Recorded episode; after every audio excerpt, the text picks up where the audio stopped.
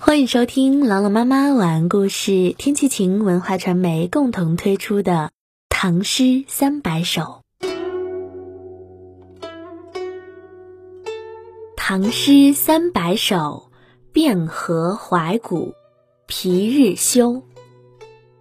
晋道隋王为此河，至今千里赖通波。若无水殿龙舟事，共与论功不较多。这是一首咏史诗，作者皮日休，字义少，后改为喜美，居鹿门山，自号鹿门子，又号坚气不一醉吟先生。这首诗里面提到的河流呢，指的就是隋朝大运河。隋朝大运河是世界上伟大的工程之一，它不仅长度居当时世界第一，而且呢，河道的水深和宽度以及通航能力也是最大的。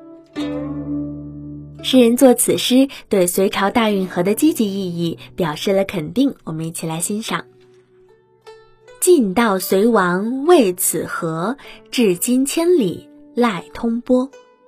都说隋朝亡国是因为这条河。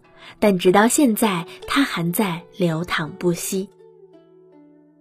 若无水电龙舟事，共与论功不较多。如果没有当时下扬州浪费了太多的人力和财力，隋炀帝杨广的功绩是可以和大禹治水的功绩相比的。一起来诵读《皮日休汴河怀古》。汴河怀古，皮日休。晋道隋王为此河，至今千里赖通波。